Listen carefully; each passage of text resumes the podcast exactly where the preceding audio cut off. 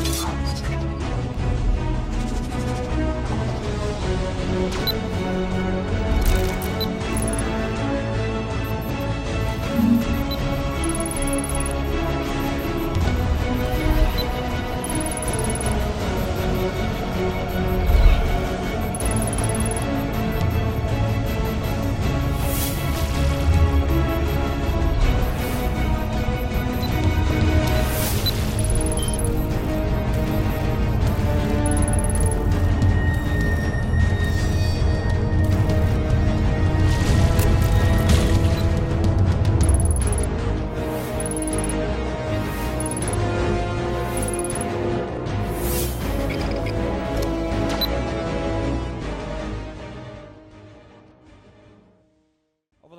few weeks, we've been talking on this subject about transformers making a lasting difference.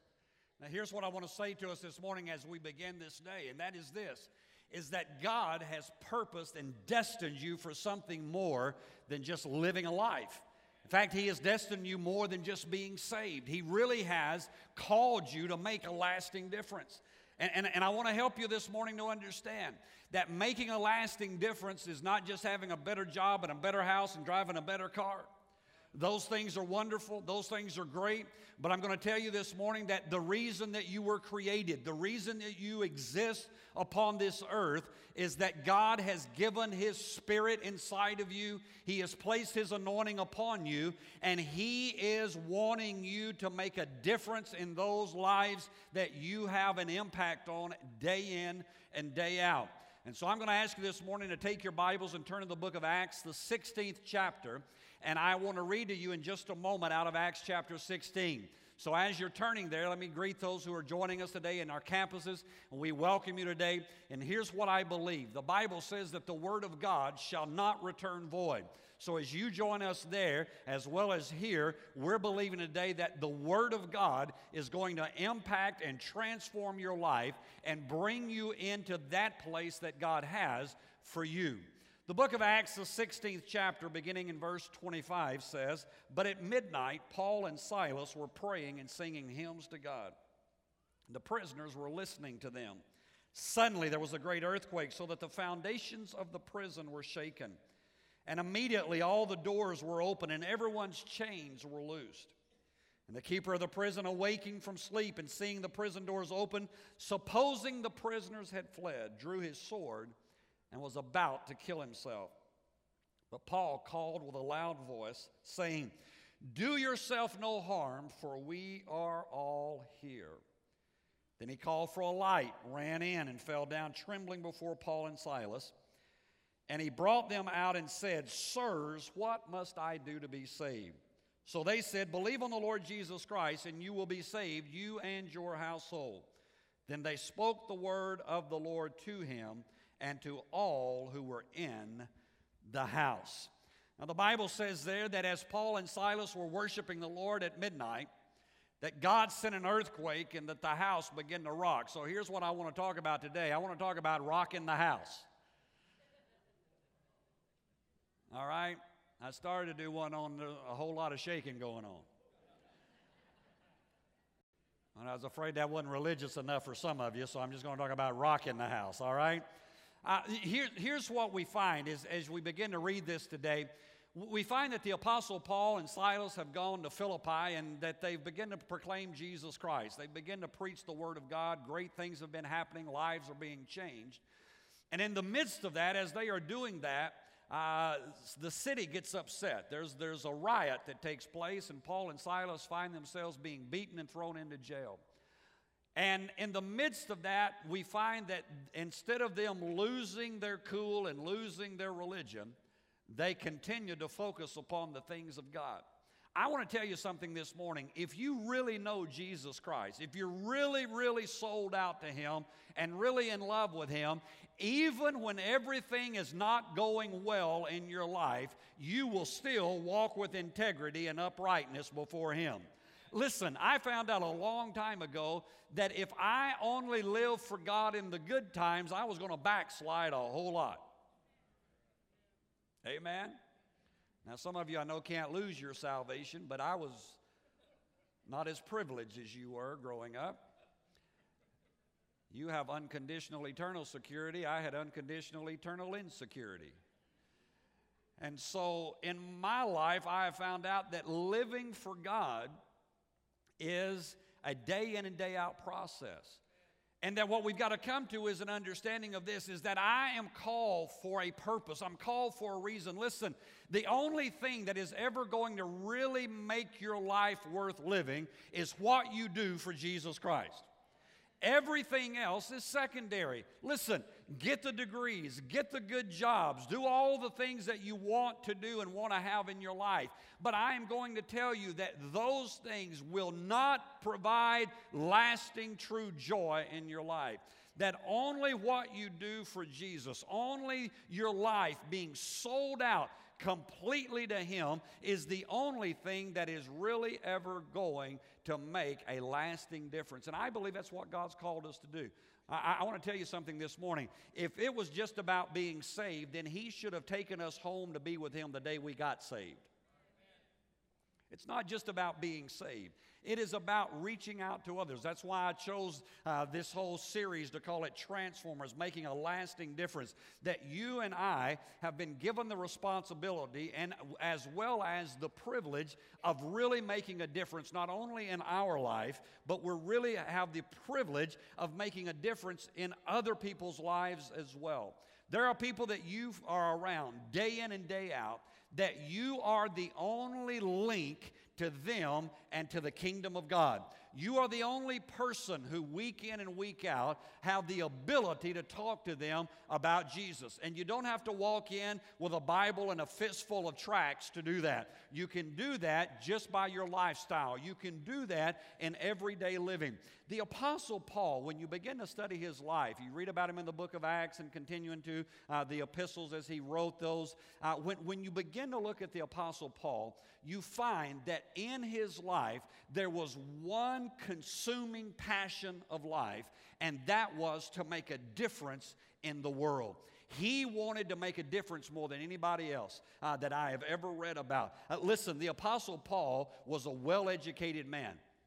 In fact, if he were in our society, uh, he would be educated at, at, Harvard or Yale or Princeton or one of the Ivy League school. Uh, he went to the very best. The Bible says he sat at Gamaliel's feet. That doesn't mean anything to us, but that was the greatest theological professor of that day. The greatest religious leader of that day was who the Apostle Paul was trained by. And the Apostle Paul was very exuberant in his faith, and he was going about persecuting Christians. He was going about throwing them into jail and, and seeing that their lives were destroyed. But the Bible says that one night, on one day on his way to Damascus, on the Damascus road, that he had an encounter with the Lord Jesus Christ. I want to tell you, if you ever have an encounter with Jesus Christ, you'll never be the same again. Uh, listen, people who say, Well, I got saved and continue to live the way that they used to, didn't have an encounter with Jesus. Oh, hallelujah. You know, for years, we've sung a thousand courses of Just As I Am and left just as we were. If you ever come into contact with Jesus, it'll ra- radically revolutionize your life. The drug addict will quit taking drugs. The adulterer will quit committing adultery. The, the fornicator will quit committing fornication. The cheater will quit cheating. When you, when you really encounter the Lord Jesus Christ, it transforms your life and you begin to live a different way. And the Apostle Paul had that Damascus Road experience. He had that moment where his life was transformed, where everything about his life was changed in a moment. And from that moment on, he lived a different way. And so we see him. We see he and Silas are now on a missionary journey together, and they wound up in Philippi. And as they are there, we see that at that moment, that they are thrown into prison for preaching the gospel. Let me just help you for a moment here. Just because you're doing what God's called you to do does not mean everybody's going to like you. Well, everybody likes me. I must be doing right. No, you're probably doing something wrong if everybody. In fact, the Bible says, Beware when all men speak well of you. I never had to worry about that scripture, by the way. But, but what I found is, is as you read that, the Bible says that there was an earthquake that rocked that house that night.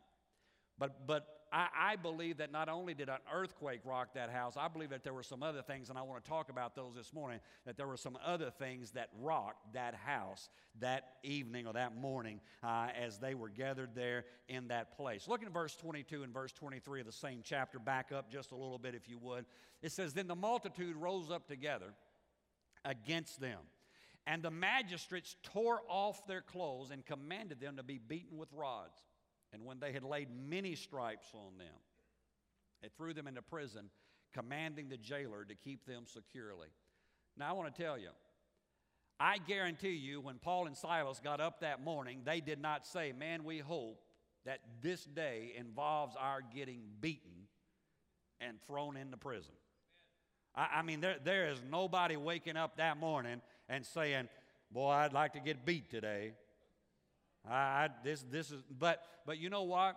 He, here's what you have to understand. The, the first thing that rocked the house was is that their courage rocked the house. Even in the midst of everything that was going on, they still stood strong for Jesus. is isn't it interesting how many people that the first sign of problem, they throw in the towel and quit living for the Lord? Now, I want to tell you, I, I come from old school church, all right? Uh, I, I, I come from church where, where they would talk about praying through. Any of y'all ever heard that term, praying through? Now, let me explain to those of you newcomers who don't understand praying through. That what they meant was you were just going to pray until something happened. And they didn't care if that was 30 minutes or three hours. You were just going to, in fact, they just locked the doors and say, We're going to pray through. We're going to keep you in this place until something happens. But you know what I found out about that old, those old saints of God? They were sold out to Jesus.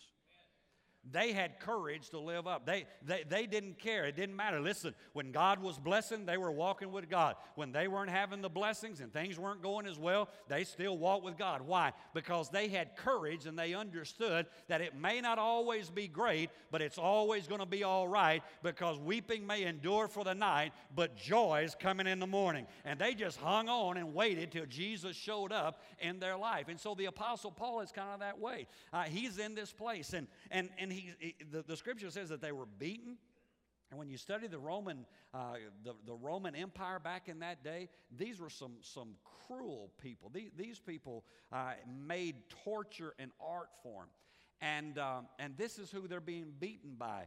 And, and one of the ways that they, they would literally beat a person within an inch of death. They, they were trained so well, these Roman centurions, these Roman soldiers were trained so well that some historians said that they were trained to take a, a man to the point of death, bring him back, and, and, and kind of go there three or four times.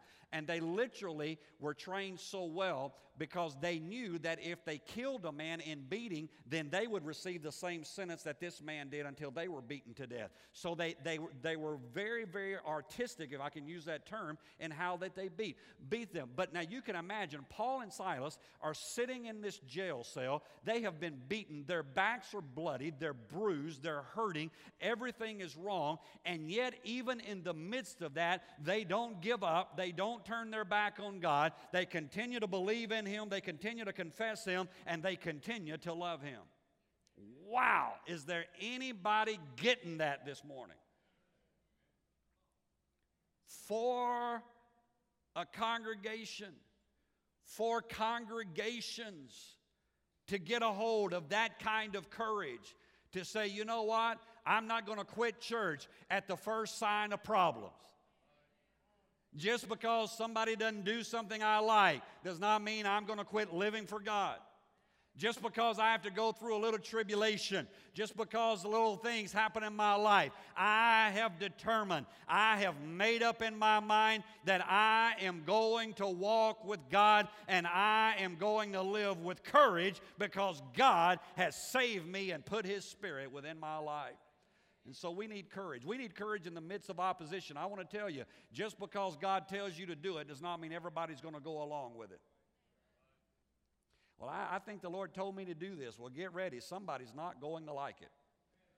Someone is going to come against you when, when you do that. Someone is, is going to do their best to tear you down. And yet, the Apostle Paul and Silas, in the midst of this, they are there and, and their courage comes forth. Their courage rocks the house. I, I would love to see people in this day and age that we're living in to stand up with courage and say, you know what? I have determined I am not going to let anything, nor height, nor depth, principality, nor powers, anything, nothing is going to keep me from doing what God has called me to do. I am going to live with courage. And so when you live that way, you can find yourself making a lasting difference in the lives of people you're around. Look at verse 27 and 28, though. It says, And the keeper of the prison, awaking from sleep and seeing the prison doors open, supposing the prisoners had fled, drew his sword and was about to kill himself. Now let's stop there for a moment. Let me talk about this. This guy had, at the very least, he's the one who put them in shackles and took them inside the prison, threw them in there in the midst of filth and, and a horrible place. He's the one who put them there. And all of a sudden, the house starts shaking, the doors open up. He awakes out of sleep. He sees the doors open, and he says, Man, oh man, every prisoner has fled, and they're going to kill me. And so the Bible says he takes his sword and he begins to kill himself. And watch what verse 28 says it says, But Paul called with a what? Loud voice, saying, Do yourself no harm, for we are all here. I read that scripture and I go, I don't think I would have done that. I might have whispered, We're still here. Come on, this is the dude who just put me in, in shackles. This is the guy who just threw me down in the back of the prison. I, I, I, I don't want his blood on my hands, so I'll whisper, We're still here. Do yourself no harm. Come on, I know you're more religious than I am. I understand that. You're much more spiritual than I am. But, but I'm just telling you, if, if a guy has just whipped me and just thrown me into prison, I, I'm probably not going to be really quick to respond and say, hey, it's okay. I'm, I'm at least going to let him draw a little blood. I'm going to let him nick himself and say, hey, we're still here, don't kill yourself, but bleed a little because I'm bleeding, so I'm you. See, we don't read the scripture with true intensity because if we really did, put yourself in that place. I mean, you're, you're not at that, moment, at that moment feeling real blessed. It's, it's not the best time of your life. I, I you know, it's, it's kind of interesting how, how, how all those things play out. I, I, I shouldn't tell this, but I'm going to. There, there's a certain TV show I watch that, that you're probably more spiritual than to watch this, but I'll ask the question anyway. Any of you ever watched the show Cops? Come on, fess up at church. Don't lie in church.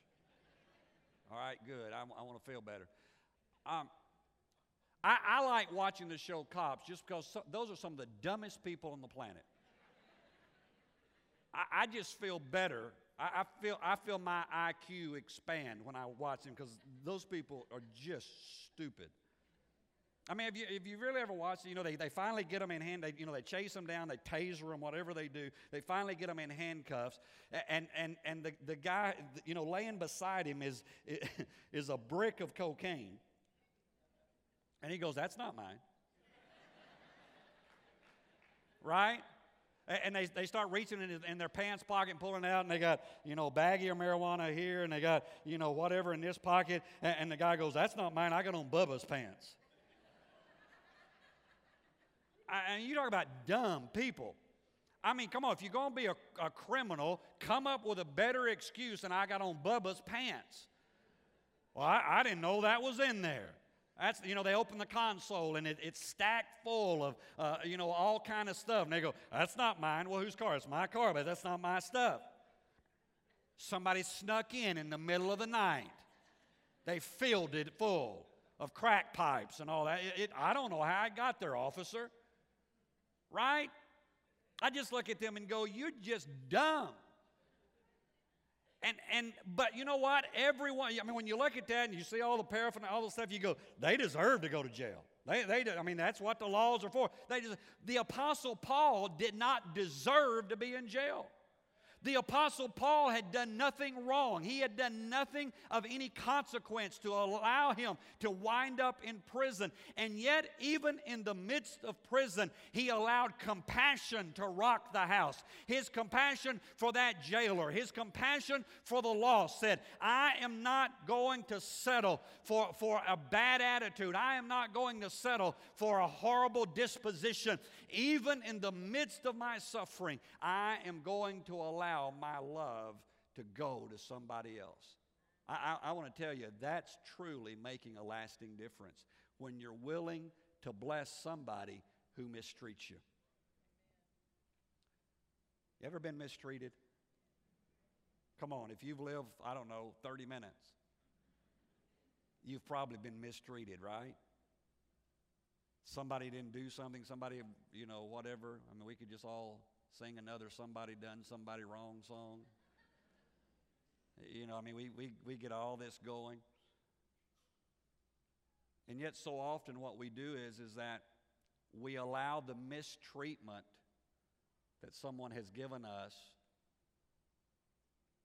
to transform us not into the image of Christ, but we allow it to make us bitter and spiteful people. And we say, well, you, you don't know what they did. I understand that. But I want to tell you, I don't think any of you have ever been beaten within an inch of your life for doing nothing but preaching the gospel and seeing people saved.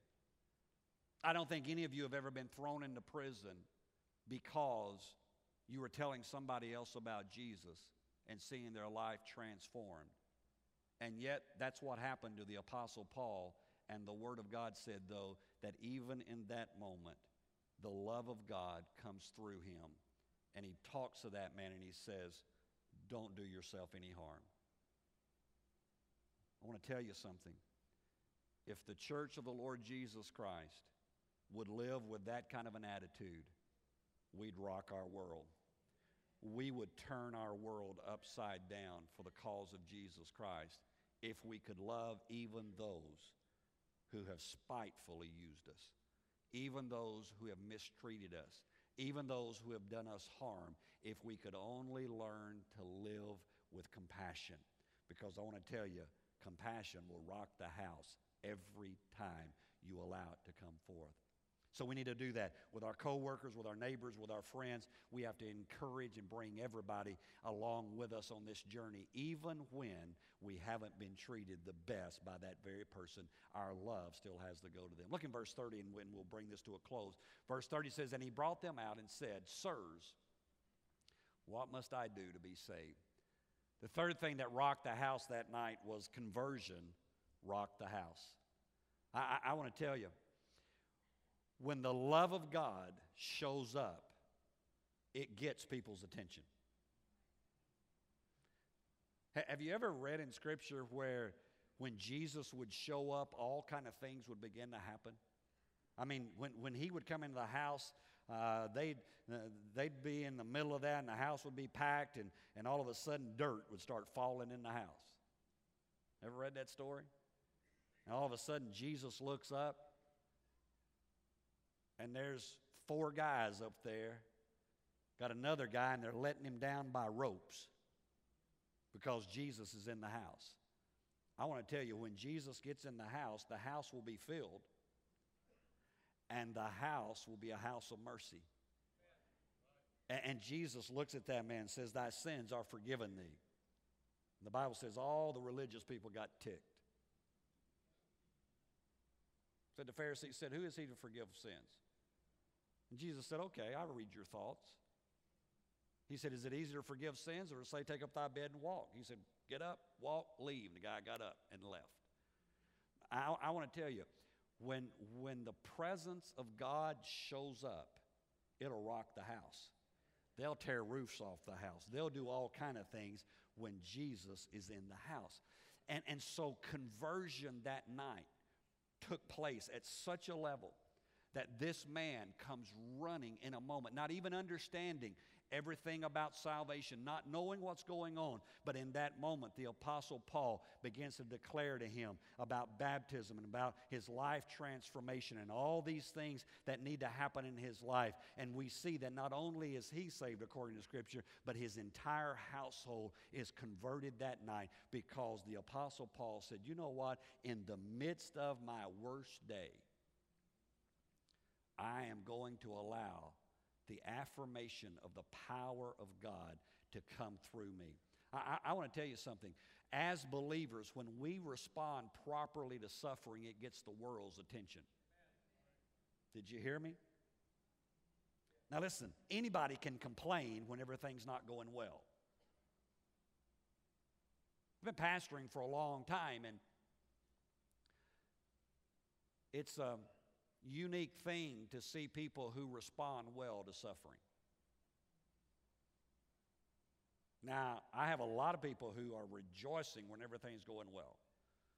Oh, Pastor, let me tell you, God blessed me with this, and I got that, and, and my kids are doing, and, and, and, and that's, and I, listen, I'm glad to rejoice when you rejoice. But can you still rejoice in the midst of suffering? There's a scripture that's quite interesting. It says, The joy of the Lord is what? Our strength. The joy of the Lord is our strength.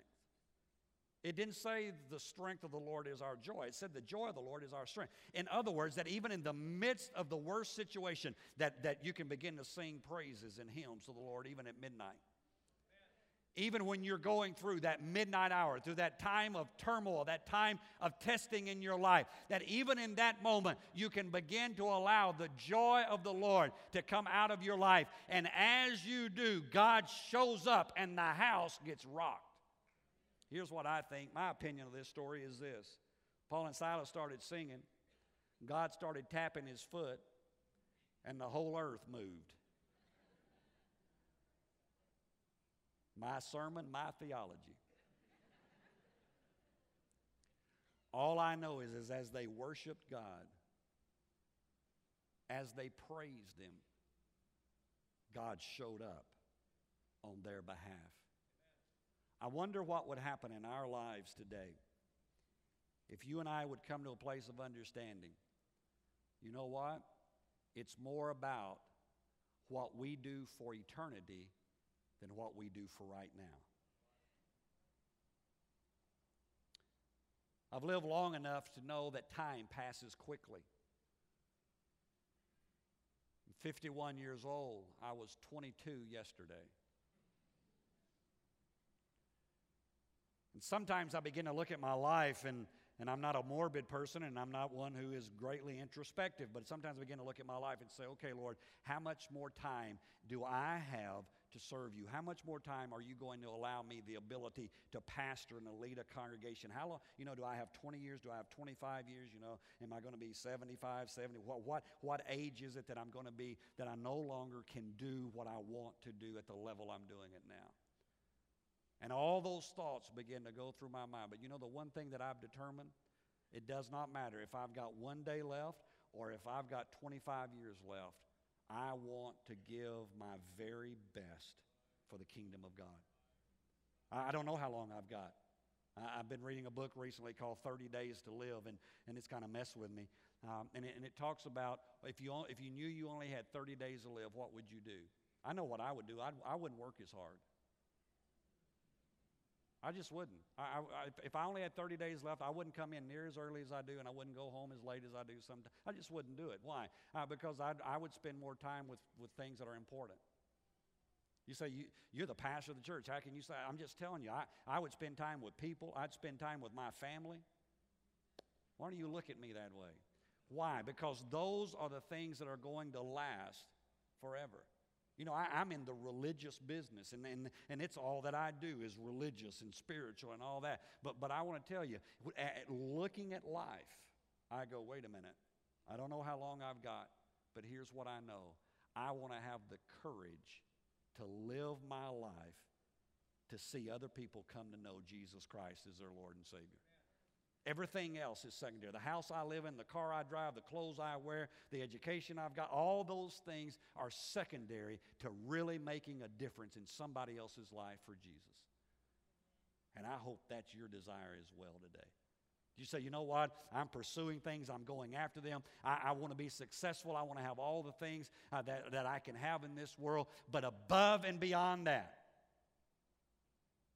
the greatest thing is I want to have some courage to rock the house. I want to have some courage to live to make a difference in somebody else's life. Because I want to tell you, it is the only thing that really matters. So I, I don't believe that. It really is. So, some of you, if you're not careful, you begin to allow the things of this world to cloud out what's really important. And so you look at day in and day out and you see aspects of life and, and, and you pursue this and you go after that. But, but I want to tell you the only thing that really is going to matter is what you do for Jesus. It really is. It's what you do for Jesus. How do you live life? Are you telling somebody else about Jesus? Are you making an impact? It is, it is so wonderful. I, I get to hear stories time and time again in this house. I just heard another one this past week of, of how somebody in this house invited a friend to church and how that friend was in a mess and that friend got saved and their family got saved, their kids got saved, and, and then their other family members start. And, and, and, and I, as I begin to hear, I said, that's what it's about.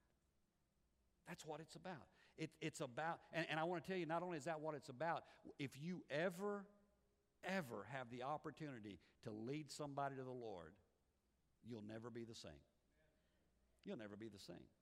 If you can sit down with somebody and talk to them about Jesus and see them commit their life to the Lord, or you can come into a church service and somebody you've been witnessing to comes to the altar, or you see them baptized in the name of the Lord. If you ever see that happen, it is the one thing that is just the most exciting thing that can happen in your life. God's called us to do that. God really has given you the ability to make a lasting difference, but it's your choice. Am I going to live life with courage where that I can rock the house? Or am I going to live life for me and for what I want and what I desire? I want to tell you, I've made up my mind. A lot of you I know have made up your minds as well that you've decided, I am going to live to make a difference that's going to last forever.